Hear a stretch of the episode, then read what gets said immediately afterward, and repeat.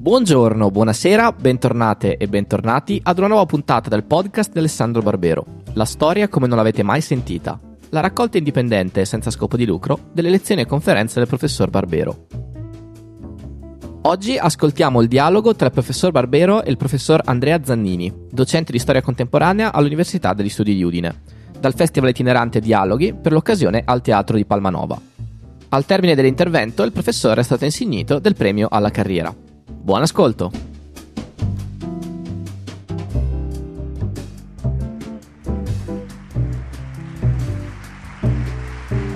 Buonasera, ben arrivato. Si accomodi, prego. Ed ora la parola ai nostri ospiti. Buon ascolto e a voi buona chiacchierata. Buonasera a tutti, benvenuto Alessandro Barbero. Eh, siamo stati un po' spiazzati per la potenza delle, delle cose che abbiamo sentito e delle cose che abbiamo visto. Io da bravo presentatore dovrei fare un legame tra quanto abbiamo sentito e visto il nostro discorso e non mi risulta proprio fa... Tu per caso sei nato a Casarsa della Delizia? Eh, no, no, no, no, no. Eh, è uno dei miei limiti, ma dei tanti. Allora cercheremo, cercheremo, di porre. Non hai fatto neanche break dance, immagino. Eh, meno che mai. Meno no, che mai. Scherzo, naturalmente. Però eh, uno spunto mi sembra sul fatto che il primo pezzo molto impegnativo, molto forte, era eh, in qualche maniera la storia di come nasce un poeta noi potremmo chiederci molto più modestamente rispetto naturalmente a Pasolini come nasce uno storico. E, e la prima domanda che vorrei farti è questa. Eh, certamente un segreto del, del tuo successo, una tua caratteristica è la facilità di scrittura. Eh, però, eh, ecco, normalmente si crede che la facilità di scrittura, la, la, qualità e la facilità di scrittura sia un talento, invece è frutto di molto lavoro. Ecco, eh, come ti sei avvicinato alla scrittura? Eh, sin da quando eri piccolo scrivevi le poesie per le ragazze e scrivevi già i saggi di storia in quinta elementare? Cioè, com'è stato il tuo, um, il tuo apprendistato alla scrittura? Ma guarda, io in realtà ehm, sono in parte d'accordo con come tu hai impostato la questione, in parte però nel mio caso non è, non è del tutto così. In questo senso, eh, che dietro quello che noi facciamo c'è un enorme lavoro, questo è bene, è bene, averlo, è bene chiarirlo, ecco, dirlo esplicitamente. Perché a me succede abbastanza spesso che come dire, mi arrivi una mail eh, del sindaco di, di, un paesino che mi dice, sa professore, il mese prossimo è la festa del nostro del centenario del nostro paese, ci piacerebbe tanto se lei venisse qua a farci una conferenza sulla storia del nostro paese. E cioè, come se appunto eh, una conferenza uno la facesse così, no? Ecco, che invece dietro a una conferenza, dietro a un articolo scientifico, non parliamo dietro a un libro, ci sia un enorme lavoro e un enorme tempo investito, questo è bene dirlo perché sembra ovvio ma non lo è così tanto, però per quanto riguarda la facilità di scrittura e di parola, lì invece non è che ci sia dietro qualcosa, quella è davvero una cosa che sgorga da sola. E io diciamo, essendo del tutto digiuno di come funziona il nostro cervello, però mi immagino e mentre lo dico so di essere ridicolo agli occhi di chi lo studia il cervello, ecco, però non importa, lo dico lo stesso. Io mi immagino che comunque ognuno di noi nasca con una serie di, come dire, di relè, di, di comunicazioni dentro la testa che funzionano bene per certe cose e male per certe altre. Ci sono persone che capiscono i numeri. Ci sono persone che, a cui i numeri parlano e dicono delle cose, gli vengono fuori io strappavo il 6 con enorme fatica in, eh, in matematica e in fisica e, e, i numeri non mi parlano per niente, se non per dirmi va da un'altra parte che non ti vogliamo, ecco. E invece le parole vengono fuori da sole. Le parole vengono fuori da sole. Se ci sono dei tubi nel cervello attraverso cui le cose comunicano, per me quelli dei numeri sono strettissimi e intasati. E quelli delle parole sono larghi invece. Le parole vengono fuori più in fretta di quel che ci metto a scriverle. Ecco. Sì, pensavo proprio a Pasolini che invece faceva della scrittura un esercizio quotidiano con una disciplina quasi monastica, no? le ore passate ogni mattina, che poi loro tra l'altro scrivevano molte lettere, che era una cosa che a noi capita molto meno o, le, o, o, scivola sulla tastiera.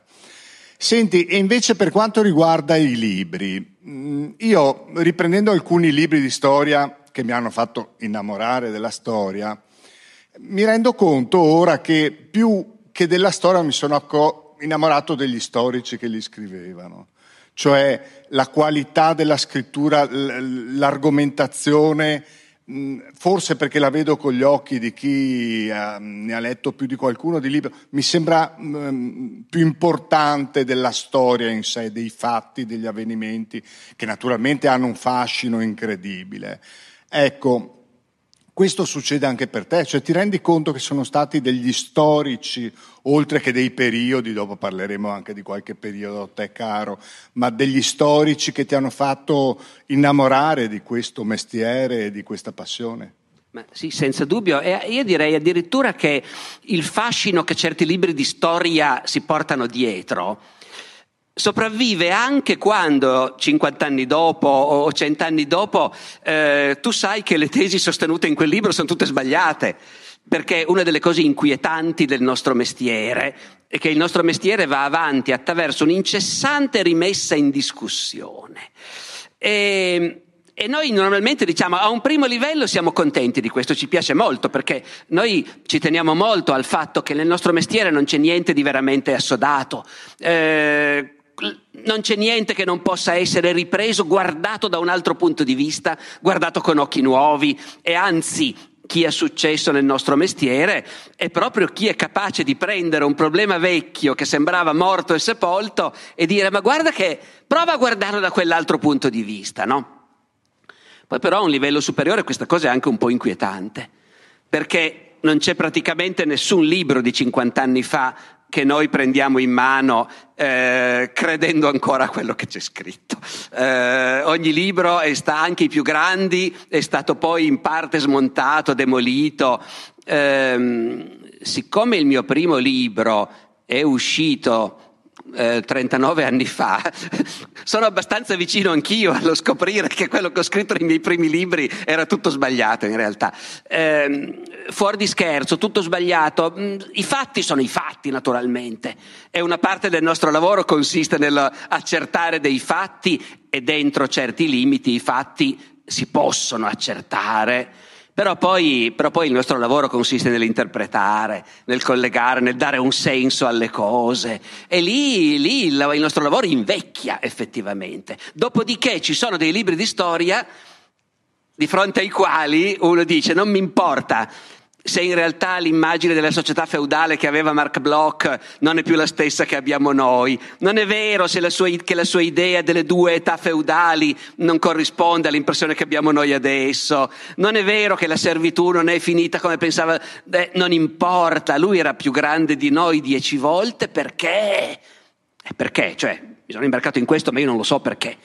Però so che era più grande di noi e che i suoi libri oggi tu li leggi con un fascino inesausto, anche se poi sai che non è che puoi citarlo eh, in nota, perché devi citare anche i dieci che dopo hanno approfondito, modificato, aggiunto, cambiato. E Mark Bloch certamente è questo. Poi anche se nella tua domanda tu facevi riferimento, come dire, in modo rigoroso ai libri che hanno scritto, è ovvio che certi personaggi poi eh, giganteggiano nella tua testa anche per chi sono stati, per la loro vita e magari per la loro morte, come nel caso di Mark Bloch, fucilato dai nazisti a Lione nel 1944, nei giorni dello sbarco in Normandia.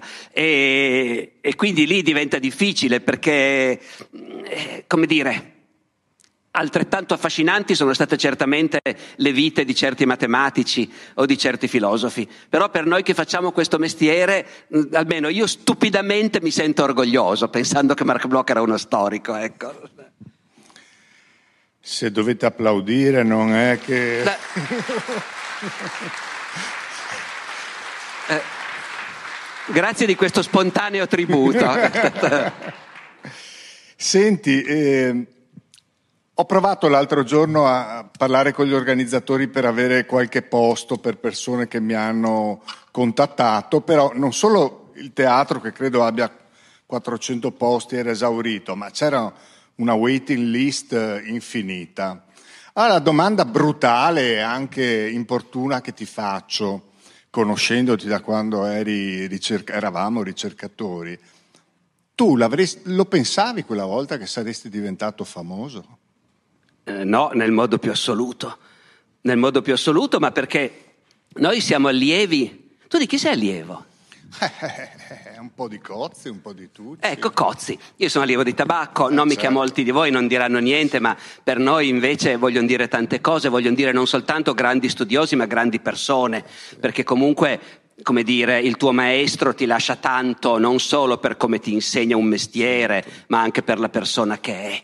Eh, dopodiché, Tabacco o Cozzi appartenevano a una generazione di studiosi eh, ai quali non sarebbe mai venuto in mente di trovarsi sul palco di un teatro. Oh. Ecco, eh, non, niente, non, è né bene né male, è diverso, era diverso il mondo, non gli veniva chiesto, non erano allenati a farlo e non gli, sarebbe, e non gli interessava neanche farlo.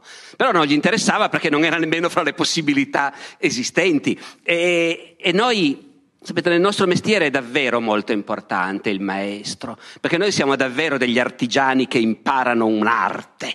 Eh, entriamo come garzoni in bottega e stiamo per anni accanto a una persona che il mestiere lo conosce, ma non è un mestiere che si impara studiando un manuale, è un mestiere che si impara facendolo, no? Ecco, che non, non, ha, non, ha, regole, le poche regole che ci sono sono banali, non sono quelle che hanno importanza. Quindi per ognuno di noi il nostro maestro è in realtà una di quelle figure cruciali, importantissime, ti rimane sempre dentro per alcuni di noi è anche una presenza ingombrante, a volte si litiga con i propri maestri, a volte si continua a sognarli anni dopo che sono scomparsi, eh, certi momenti, ci ricordi certi momenti drammatici in cui ti hanno quasi fatto piangere, no, ecco, sono esperienze comuni. E, e come dire, questi, questi nostri maestri, questo aspetto del nostro lavoro, cioè rivolgersi a un pubblico di non specialisti, non lo prendevano in considerazione. Al massimo scrivevano manuali e anche lì era già una novità, perché i manuali scolastici per tanto tempo c'erano pochi studiosi che si erano specializzati nel farli, oppure insegnanti di scuola che non erano poi studiosi specialisti. E invece l'idea che lo specialista universitario si impegnasse anche a scrivere un manuale, credo che sia cominciata abbastanza con quella generazione lì. Era già una cosa perché in ogni caso, eh, spero di non contraddirmi, però è una sfumatura in più. In realtà nel nostro mestiere c'è sempre stato il fatto di dover sapersi rivolgere a pubblici diversi nella misura in cui noi insegniamo e i nostri maestri quando parlavano in un'aula universitaria usavano un livello leggermente diverso rispetto a quando parlavano a un congresso di specialisti, però solo leggermente diverso. Ecco. Eh, invece rivolgersi a un pubblico più ampio, per loro i pochi di loro che ogni tanto ci provavano, eccetera, venivano guardati con un certo disdegno dai colleghi. E, e invece il mondo nostro è cambiato. In questa, nostra, in questa, nostra, epoca ci sono mille occasioni di incontrare un pubblico che riempie un teatro o, o un auditorium. E, e, quindi fa parte delle cose nuove che, che abbiamo scoperto nella nostra vita, no? E che certamente non ci immaginavamo, non ci immaginavamo quando abbiamo scelto di fare questo mestiere. Certo, vorrei sapere la tua opinione su, su questa cosa che io mh, sostengo, che in Italia ci sia un grande interesse per la storia. Certamente, come dicevi te, è mo- specialmente in questa regione. Certamente è motivato dalla possibilità di avere dei media diversi. Una volta esisteva sostanzialmente appunto eh, la conferenza specialistica o quant'altro, adesso c'è una serie di canali di comunicazione eh, impensabili fino a pochi anni fa. Ciò nonostante mi sembra che ci sia una capacità, una volontà di ascolto, anche una disposizione positiva rispetto alla storia in tutti i suoi aspetti eh, veramente alta. Qual è la tua opinione a riguardo? Io credo che sia, è, è, verissimo quello che dici e credo che abbia, sia un fenomeno che ha tante facce, però. Eh, voglio dire, c'è interesse per la storia, la storia fa parte delle cose di cui ci interessiamo, di cui ci preoccupiamo, in mille modi diversi. C'è un interesse per la storia, come c'è in qualche misura sempre stato, ma con alti e bassi, semplicemente perché la storia è divertente ed è uno sfondo no? divertente per, per, un romanzo oppure oggi per una serie televisiva, per un film. Eh, io non credo che il grande successo delle serie televisive eh, che parlano, che ne so, dei vichinghi voglia dire che c'è un divorante interesse per chi erano davvero i vichinghi.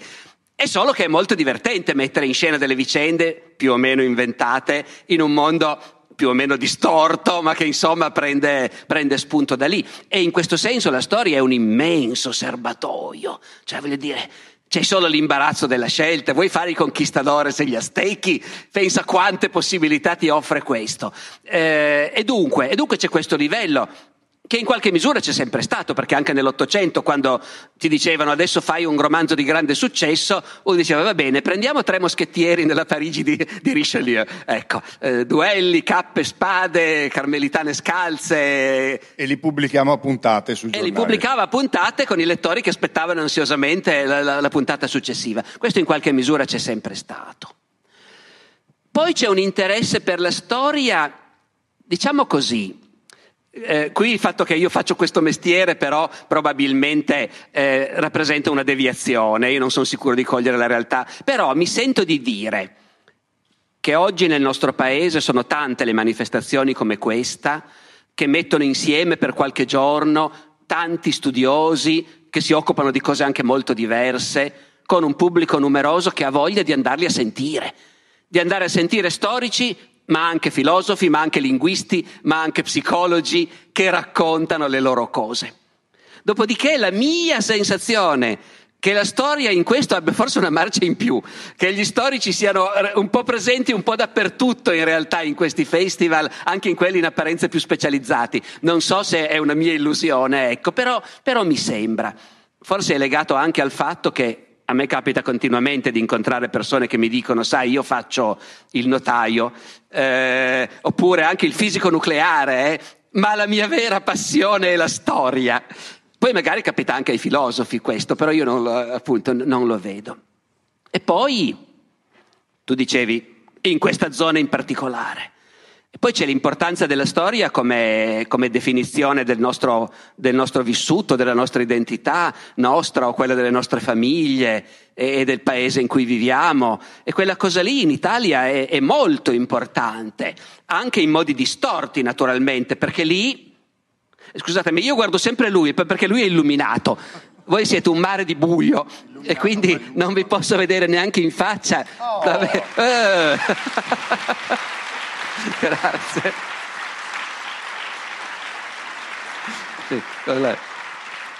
Se non vi dà fastidio con la mezza sala, almeno, almeno vedo anche voi. Eh, no, appunto, questo, questo, questo, peso della storia nel nostro paese è una cosa evidente, è una cosa importante. Io non sono così sicuro che sia una cosa positiva, proprio perché in realtà eh, lì la storia si confonde con la memoria. E quindi, mentre la storia dovrebbe essere quella cosa che ti permette di dire eh, la Russia e l'Ucraina, certo, due paesi che hanno ciascuno i suoi problemi, i suoi interessi, eh, le sue ragioni e, e lo storico deve deve andare a vedere senza parteggiare per l'uno o per l'altro. Poi invece in realtà quando la storia è, è la tua storia, è la storia del tuo paese, della tua famiglia, eh, questo è molto più difficile farlo. Però invece gli storici dovrebbero continuare a farlo naturalmente. E allora, e allora quando la storia è tanto presente, ma non, non sempre almeno, in quella che è la sua dimensione più importante, cioè di essere, di avere un approccio critico di non accettare niente che ti viene detto senza andare a verificare cosa c'è di vero e cosa no e perché ti viene detto, mentre invece per noi spesso, per noi nella nostra Italia, in ogni famiglia la storia è importante. Però io ho l'impressione che nella maggior parte delle famiglie la storia sia importante perché se il nonno stava da una parte te l'hanno raccontata in un modo. E se il nonno stava dall'altra te l'hanno raccontata nell'altro modo. E tu, e tu l'hai presa così eh, e, e, ci credi e ci stai. Poi c'è chi fa, facendo il nostro mestiere eh, come dire, eh, io avevo due nonni fascisti per esempio, però bene o male eh, facendo lo storico sono riuscito a vedere le cose un po' più in prospettiva, però per tanti invece...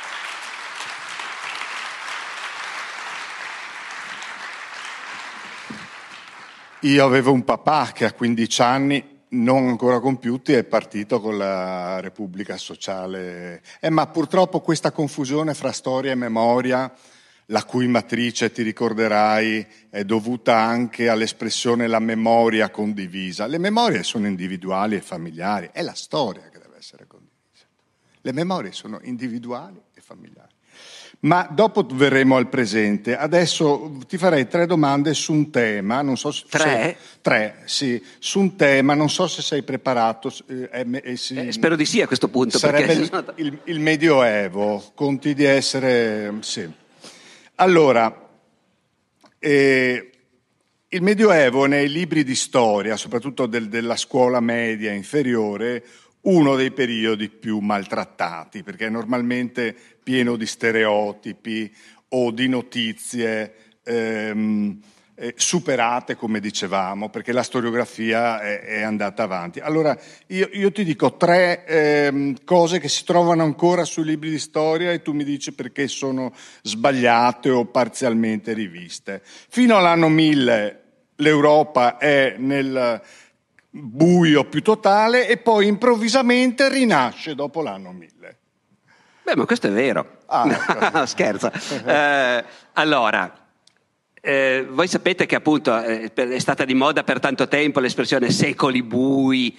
Eh, Montanelli intitolò sì. L'Italia dei secoli bui, uno dei, suoi, dei volumi della sua storia d'Italia. Oggi gli storici italiani non lo userebbero più neanche sotto la minaccia di una pistola.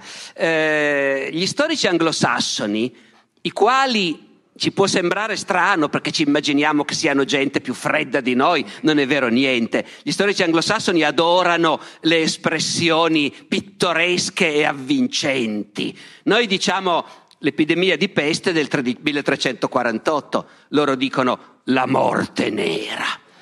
Black Death, ecco. E allo stesso modo loro sono gli unici che continuano a dire Dark Ages, secoli bui. Eh, poi quando li prendi per il bavero e gli dici ma scusa, ti dicono no, ma intendevo dire che sono bui per noi, perché ci sono pochi documenti e noi non ci capiamo molto. E in questo senso è vero, anche se naturalmente barano. Loro usano Dark Ages perché alla gente piace da matti, no? questa idea di un'epoca oscura. Eh, dopodiché però è vero è vero che il Medioevo è un'epoca interminabile, mille anni. Comunque uno lo voglia tagliare a fette, bene o male sono mille anni, che è uno dei motivi per cui è difficile farlo a scuola, perché a scuola comunque i manuali, anche se ovviamente da tanto tempo i manuali danno un sacco di spazio alle cose che a noi davvero interessano, la vita privata, come funziona la famiglia, il lavoro, uomini e donne, eh, l'età della vita, l'alimentazione, però poi in realtà la struttura portante dei manuali è anche sempre ancora la storia politica, politico-militare. E allora, eh, come dire, per la storia moderna, se tu ti occupi di Francia con tre Luigi uno dopo l'altro ti fai quasi due secoli, bene o male. Lì hai una quantità di vicende, di dinastie, di sovrani, di papi che intasano il manuale scolastico, naturalmente. No? Ecco. Eh, dopodiché, dopodiché è vero però che la prima metà appunto del, di questa epoca lunghissima è un'epoca poco documentata perché era un'epoca comunque più povera e più arretrata, in cui si sono prodotte meno cose. Rispetto alla seconda metà del Medioevo non c'è confronto e anche per chi non è abituato a riflettere su questa cosa, cioè che ci sono due medioevi volendo, ma basta, se ne può accorgere chiunque. Provate a pensare in una qualunque delle nostre città i monumenti medievali che esistono. Le nostre città sono piene di cattedrali e chiese medievali e così via. Andate a vedere di quando sono, se ne trovate una dell'ottavo secolo eh, vincete un premio, mentre sono tutte del tredicesimo, del quattordicesimo, cioè anche a, dal punto di vista del lascito materiale, il basso medioevo, la seconda metà del medioevo, è stata un'epoca talmente ricca, fiorente, progredita, che ha spazzato via tutto quello che c'era prima. Qualunque chiesa ereditata dai secoli precedenti la buttavano giù, la rifacevano nuova. E allo stesso modo nei secoli precedenti scrivevano poco rispetto a quello che hanno fatto dopo. Una caratteristica della nostra civiltà europea è comunque l'immensa quantità di cose che si scrivevano e che abbiamo conservato, eh, senza nessun paragone possibile con altri continenti. Però per quanto riguarda il Medioevo, da noi questo diventa vero dopo l'anno 1000 sostanzialmente. Nel paesino più sperduto d'Italia, se uno vuole qualche informazione su cosa succedeva lì mille anni fa, probabilmente la trova. Non c'è, credo, paesino in Italia in cui non ci sia qualche documento, non dico dell'undicesimo secolo, ma dal dodicesimo secolo sì, lo trovi. Trovi dei nomi di gente che ci abitava cosa che, attenzione, non è così ovvia in altri continenti, naturalmente. Eh, noi viviamo negli stessi posti in cui è vissuta la gente per millenni e negli ultimi mille anni ci hanno lasciato tracce scritte, tutte queste persone che sono vissute qui prima di noi, però negli ultimi mille anni sostanzialmente, no? Quindi effettivamente il basso medioevo è molto più illuminato da questo punto di vista. Noi possiamo studiarlo molto più a fondo rispetto al periodo precedente. Basso medioevo è quello più vicino a noi e l'alto medioevo è quello più distante da noi. L'altra questione, il, l'aggettivo o il concetto di feudale. E nei manuali di una volta mm, lo, lo si spargeva con grande abbondanza, il sistema feudale, la società feudale, la piramide feudale, ti ricordi nei nostri sussidiari, la piramide feudale. Ecco, in realtà ultimamente questo è stato abbastanza criticato, nel senso che il feudo non è esattamente, come si può dire, la chiave per interpretare tutta la società eh, medievale, pur con queste differenziazioni. Tu come, cos, cosa ne pensi a riguardo? Ma eh, il punto è che bisogna usare questa terminologia in modo specifico, secondo me, e tecnico.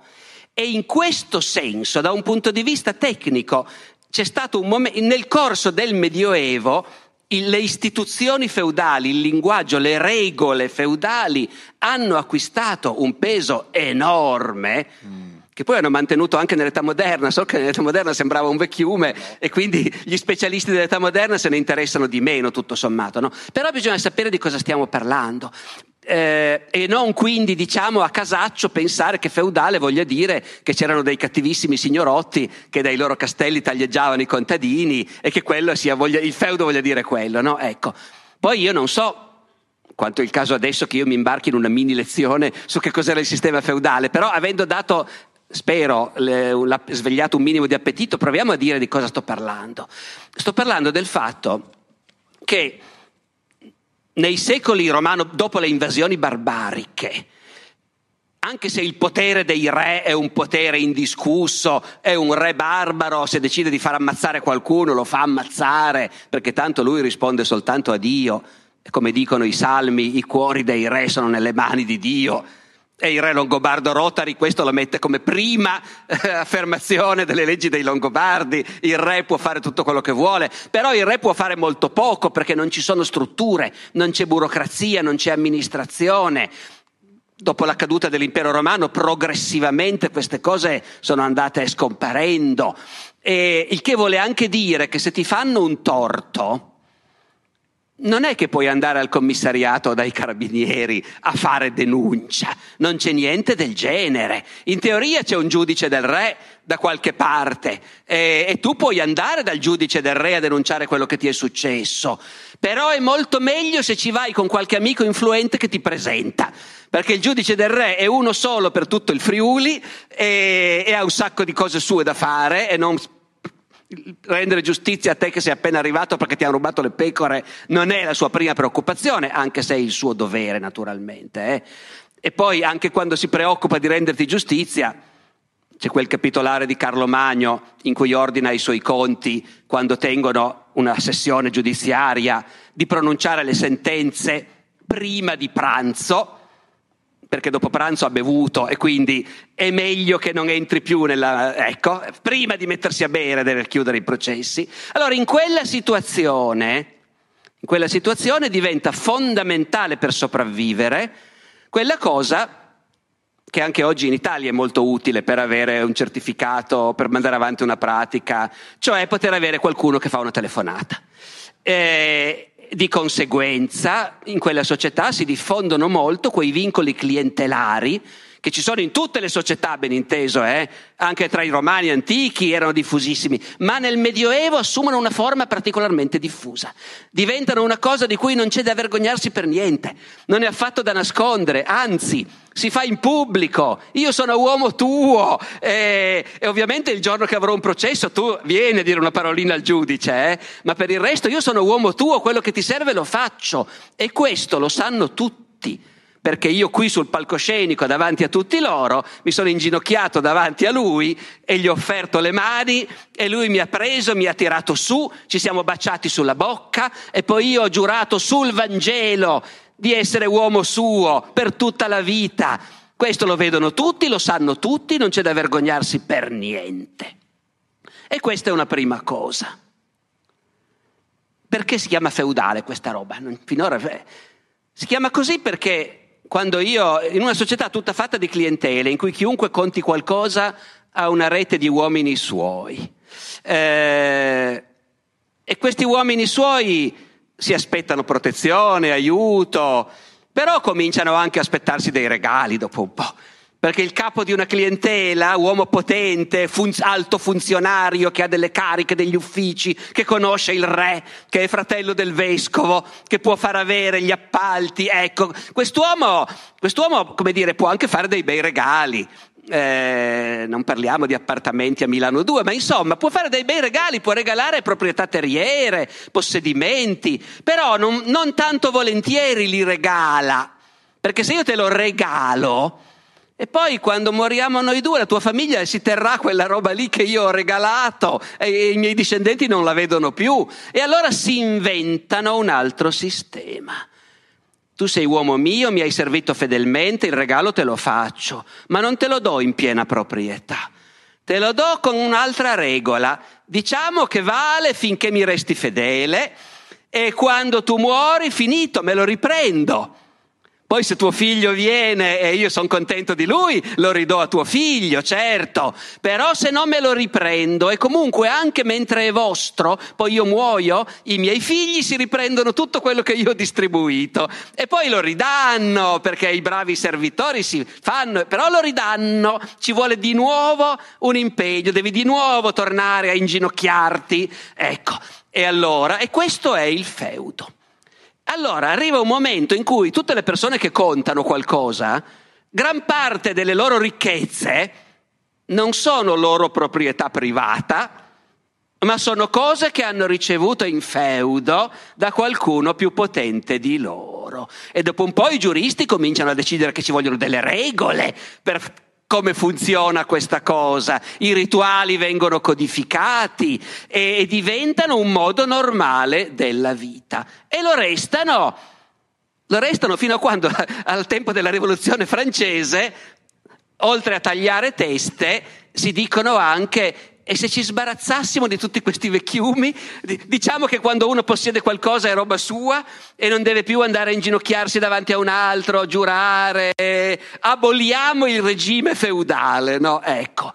Però fino a quel momento e quindi per molti e molti secoli, nella nostra società, essere ricco e potente voleva dire avere dei legami con altri più ricchi e potenti di te che ti avevano dato molto di quello che tu possedevi e a tua volta tu dovevi avere uomini tuoi a cui ridistribuivi una parte di questo. E questi legami diventano poi, una, quando ci mettono le mani i giuristi, è finita. Diventano cose di una complessità estrema e loro ci vivono dentro naturalmente. Noi poi quando studiamo come funzionava la loro società ci stupiamo dell'incredibile complessità di regole che loro avevano costruito e quello è il sistema feudale.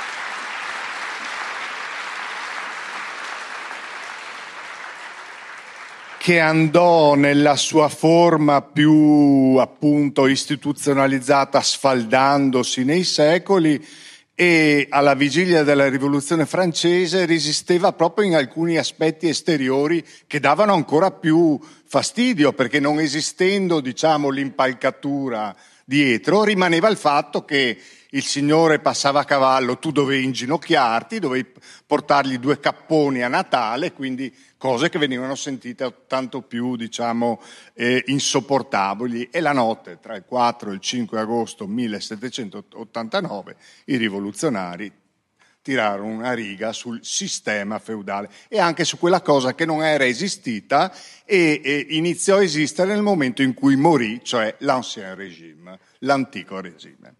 Senti, facciamo un saltino, ma insomma tu non, non, non, sei abituato a, a, passare anche a temi diversi.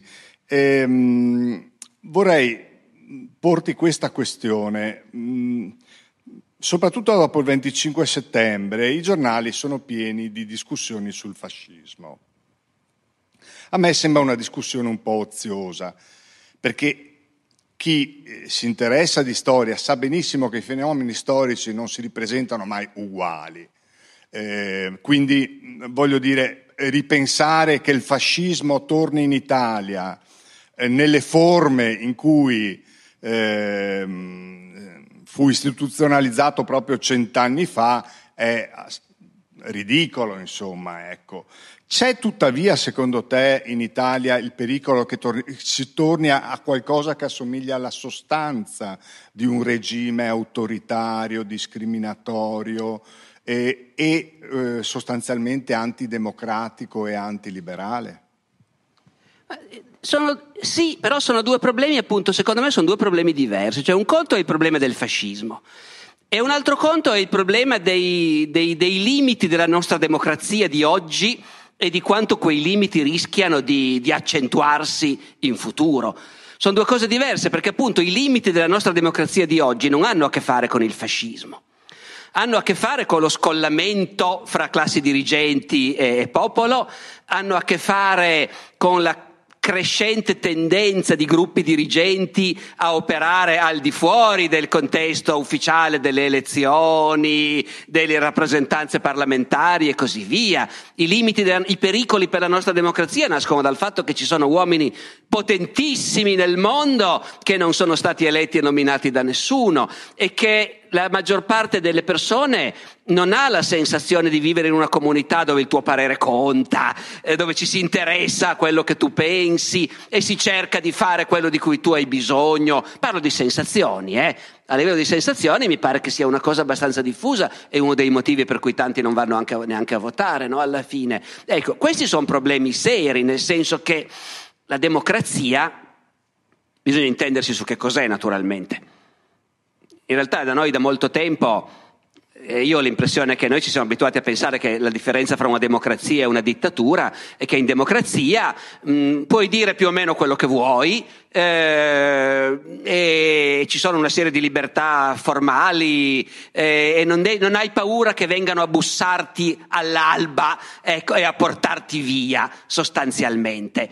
Così come non hai o non dovresti avere paura che la polizia ti picchi se manifesti per la strada e così via. Quello è sostanzialmente la differenza vistosa che noi vediamo. I regimi dittatoriali sono invece quei regimi e la nostra comunicazione pubblica insiste proprio su quello. No? Lì la gente sparisce. Lì la gente viene messa a tacere, lì quelli che protestano vengono picchiati o ammazzati o incarcerati, quella è la differenza, no? Ed è, e questa è una cosa molto importante.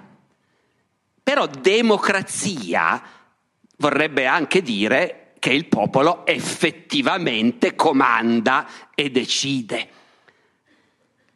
Ad Atene era così. Noi la democrazia la chiamiamo così perché la chiamavano così loro. Però da loro, con tutte le distorsioni naturalmente, però rimane vero che quando bisognava decidere la facciamo questa guerra o non la facciamo e allora si chiamava la gente in piazza, anzi sulla collina e quando la collina era piena di gente si cominciava a parlare e poi si votava, si strillava, si pestavano i piedi, si alzavano le mani e alla fine la maggioranza dei presenti diceva no, questa guerra contro Sparta non la vogliamo più fare, basta. In realtà di solito decidevano sì, la vogliamo fare. Era... Però lì uno sapeva che quel giorno sarebbe andato lì e sarebbe stato uno di... Allora è chiaro che non si può fare nei nostri paesi moderni di, mil... di 60 milioni di abitanti, però la democrazia rappresentativa è stata sempre presentata come una cosa attraverso cui la gente davvero decide. Ora, è chiaro, le elezioni l'hanno dimostrato, eh, il voto decide effettivamente eh, chi andrà al governo. Però al di là di quello ci sono mille meccanismi del potere che invece sfuggono al, eh, al controllo dal basso sostanzialmente. No? Quindi quelli sono i, i, problemi della nostra democrazia, ma non solo in Italia, eh, in generale, delle democrazie eh, occidentali oggi. Il fascismo è un'altra cosa, eh, c'entra con questi problemi solo nella misura in cui appunto noi in questo nostro paese la storia non ce la dimentichiamo mai, però la confondiamo con la memoria, come dicevamo, no? Ecco, allora, il fascismo è un argomento su cui credo che non ci sarebbe nessun problema a mettere insieme un certo numero di storici, eh, anche diversissimi fra loro, ci troveremmo tutti d'accordo, perché in realtà non ci vorrebbe niente se pas- facessimo un discorso puramente scientifico a dire qui non mi confondo, spero che non mi, mi fraintenderete, ragazzi. Cioè, la frase Mussolini ha fatto anche cose buone.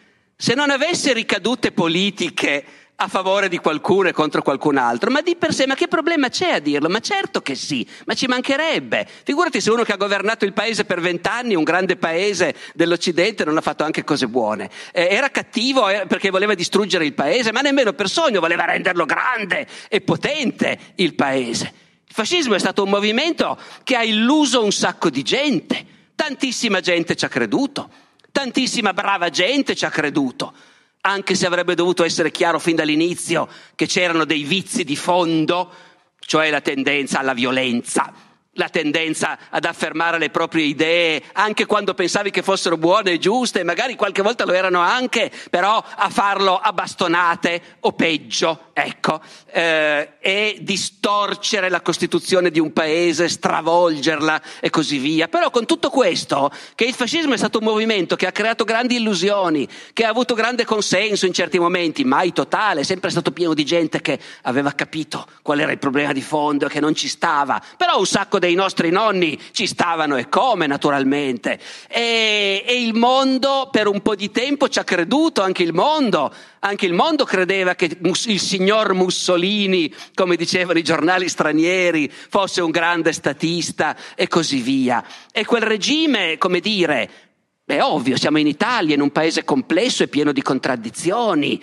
Quel regime era un regime, oggi non lo sappiamo tanto, ma certi studi lo stanno facendo vedere, corrotto fino al midollo, con una lotta politica dentro il partito di una ferocia inc- a base di lettere anonime, accuse di pederastia, rapporti segreti a Mussolini per far fuori il rivale. Il partito fascista era corrotto fino al midollo, eppure era pieno di gente che invece ci credeva. Eh, no, ecco.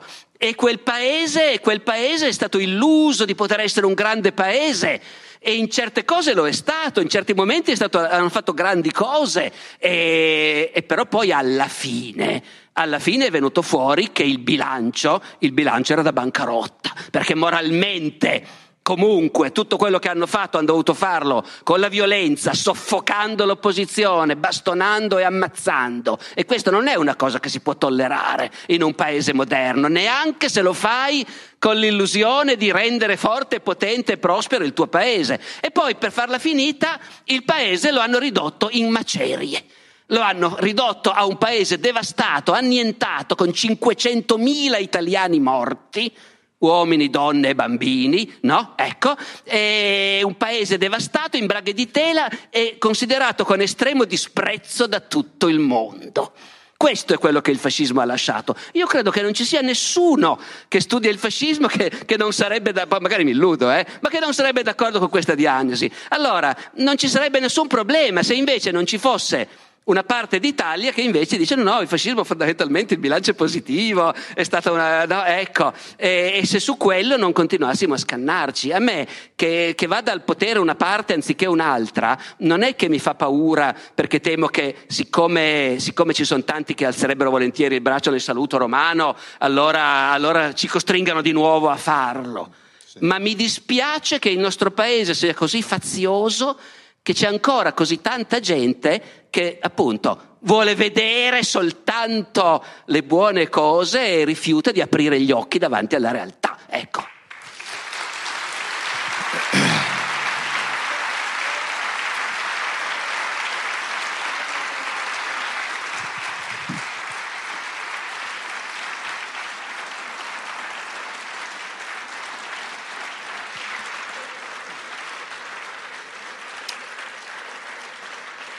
Eh, vabbè, grazie.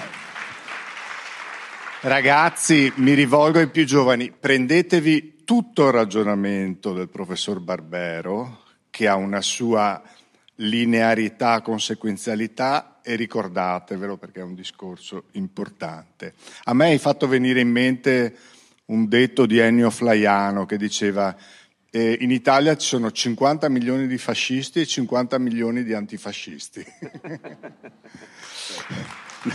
per Ennio Flaiano.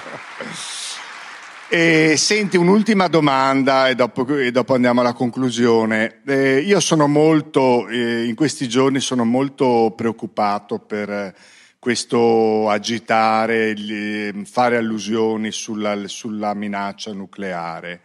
E, e mi è venuto in mente quando negli anni 80-90, quando noi eravamo ben eh, consapevoli di quello che succedeva, i conservatori dalla Thatcher in poi dicevano ma in fin dei conti la deterrenza nucleare è servita perché ha impedito che le due superpotenze si facessero la guerra. Avevano talmente tante armi nucleari che non hanno fatto, anche per quello non hanno fatto la guerra. E, e, e, ho pensato con un po' di rimpianto quando c'erano effettivamente due superpotenze, ideologicamente per carità, eh, contrapposte, eh, sclerotizzate eh, come USA e URSS, ma però almeno il quadro aveva una sua tenuta. Pensare che l'atomica è nelle mani di qualche autocrate che si permette di minacciarne velatamente eh, l'uso è una cosa che mi desta molto più inquietudine eh, di, di, di, rispetto a 30 anni fa, forse sarò invecchiato io. Qual è la tua opinione su questo? Ma guarda, anche qui, più che non avere un'opinione io, eh, credo che eh, si può provare a ricapitolare qualche fatto. Eh, e il fatto è che quando gli americani hanno gettato le bombe atomiche sul Giappone, gli americani che sono come dire, l'unico paese che ha effettivamente gettato le bombe atomiche sulla gente finora, eh, e lo hanno fatto peraltro creando fin dall'inizio eh, dubbi, eh, incertezze, sensi di colpa, però poi fondamentalmente rimossi, perché comunque la guerra bisognava vincerla e è un grande insegnamento, quando sei in guerra prima, l'unica cosa che conta è vincere quella guerra, eh. è sempre stato così, non è che sia tanto diverso, non è che che devi essere cattivo per dire eh, io questa guerra la sto facendo e quindi la voglio vincere. È sempre stato così. L'impatto delle esplosioni di, di Hiroshima e Nagasaki è stato talmente forte che per un po' di tempo l'angoscia della guerra atomica è stata una caratteristica ben presente della vita collettiva. No, ecco.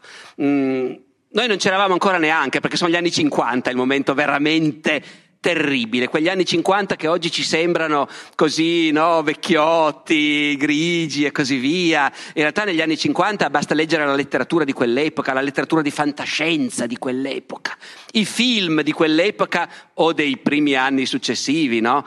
Eh, I rifugi antiatomici, i rifugi antiatomici. Eh, certo, certo, cioè quella era un'epoca in cui il terrore che ci fosse la guerra atomica e che l'umanità si autodistruggesse era un argomento di attualità e faceva parte delle preoccupazioni di tutti. Poi ovviamente intendiamoci, la gente viveva lo stesso benissimo e non è che stavi tutto il tempo a pensare a quello, però, però era una parte del panorama. Poi ha smesso di essere una parte del panorama. Per molto tempo nessuno se n'è più preoccupato granché, il che però è abbastanza sorprendente, perché non è che non c'erano più tutte quelle bombe atomiche, tutti quei missili, tutti quei bombardieri, quei sottomarini nucleari, sapete quelli che stanno in mare per mesi e mesi eh, perché devono esserci pronti, così se gli altri ci attaccano e ci radono al suolo, noi però abbiamo i sottomarini sotto, sotto il pack del polo e, e, possiamo ancora rispondere, quei bombardieri sempre in volo 24 ore su 24 perché se arriva l'attacco nemico e distrugge tutti i nostri aeroporti, però noi abbiamo i bombardieri atomici già in volo che risponderanno. Tutto questo non è mica smesso, ha continuato a esserci. Semplicemente la capacità degli esseri umani di preoccuparsi per qualche cosa è molto ridotta. Dopo un po' che ti preoccupi e vedi che non succede niente, non succede niente, dici vabbè dai, eh, la, la paura è sparita, ma le armi nucleari c'erano ancora sempre. Quindi, certo che adesso se tu eh, prima non ci pensavi, adesso ci devi pensare. E se pensarci vuol dire immaginarsi uno scenario in cui queste armi potrebbero essere usate, allora sì, certo, adesso in questo momento quello scenario è più facile raffigurarselo. Eh, detto tutto questo, io devo dire che trovo leggermente parziale, anche in questo come in tante altre cose, il nostro dibattito pubblico, perché, come dire, io sospetto che se uno ha le armi atomiche e ne ha un'immensa quantità eh, e le aggiorna e le mantiene pronte, non è che però ha giurato sulla sua anima di non usarle mai, mai, mai, mai, mai. Io credo che chi ha le armi atomiche abbia anche previsto, anche se non lo viene a dire a noi, che in certi casi e in certe circostanze potrebbe anche usarle, perché uno che avesse deciso di non usarle mai non ha bisogno di averle. Questa guerra in Ucraina sta facendo venire fuori il fatto che in certi scenari è ovviamente, viene fuori più apertamente, è più difficile nasconderlo, il fatto che se le hai, eh, allora può anche succedere che le usi. Poi noi naturalmente, abituati come siamo alle, ai silenzi, alle ipocrisie, cioè, quando uno dice guardate che siccome le ho potrei anche usarle, allora noi diciamo ma pazzo, eh, che cosa inaudita, eccetera però chi le ha può usarle.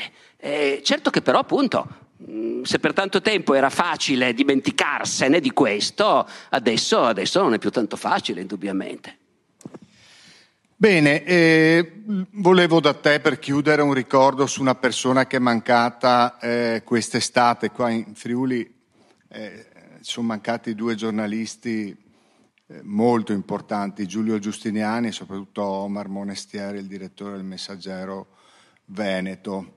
Tu hai conosciuto, credo, bene Piero Angela. Ci dici due parole su questa persona co- così cara per tutti gli italiani? Sì, così cara per tutti gli italiani, davvero. È stato veramente impressionante il modo in cui la scomparsa di Piero Angela è stata per, per, per più di un giorno la notizia, l'unica cosa di cui si parlava. Eh, io devo dire che già da un po' di tempo che riflettevo su questo fatto, cioè che eh, è una delle definizioni di una nazione il tipo di personaggi pubblici che conosci e che ami, no? Perché Piero non è che all'estero fosse così conosciuto naturalmente. Una definizione possibile di italiano era un italiano e uno che sa chi è Piero Angela eh, e lo ammira e gli vuole bene. E, e infatti lo si è visto. Eh, è l'equivalente della regina d'Inghilterra, grosso modo, ecco, sostanzialmente.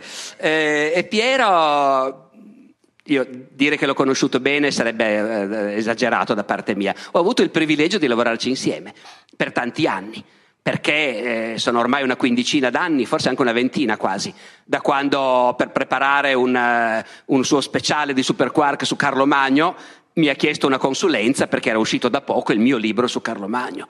E quindi l'ho conosciuto in quell'occasione, abbiamo parlato di Carlo Magno e lui a quel punto mi ha detto ma perché non provi a venire in trasmissione? Dai, ti faccio un'intervista della trasmissione.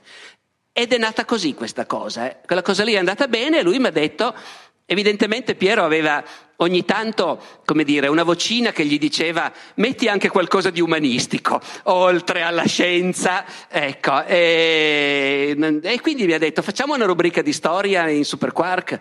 E per, un, appunto, per una quindicina d'anni abbiamo fatto questa rubrica di storia per la serie estiva di Superquark. L'ultima l'abbiamo girata quest'anno ai primi di giugno. Lui è mancato, è mancato poche, poche, settimane dopo praticamente. Eh, fino all'ultimo era lì, eh, da qualche anno faceva fatica a spostarsi, aveva mal di schiena, soffriva proprio in modo cronico, pesante di mal di schiena, però fino all'ultimo è stato lì. E, e Piero era, ecco, la cosa fondamentale che mi sento di dire è che lui era una di quelle persone che nella vita vera erano, era identico come appariva in televisione. Cioè era quella stessa persona, parlava allo stesso modo, appassionato delle cose di cui parlava in televisione, anche nella vita privata ne parlava, e con lo stesso tratto signorile, affabile, spiritoso, e era così, semplice, appunto, molto comunicativo. E io è una cosa che apprezzo molto, ecco, il fatto che una persona sia la stessa quando appare in tv e quando poi la incontri, la incontri davvero.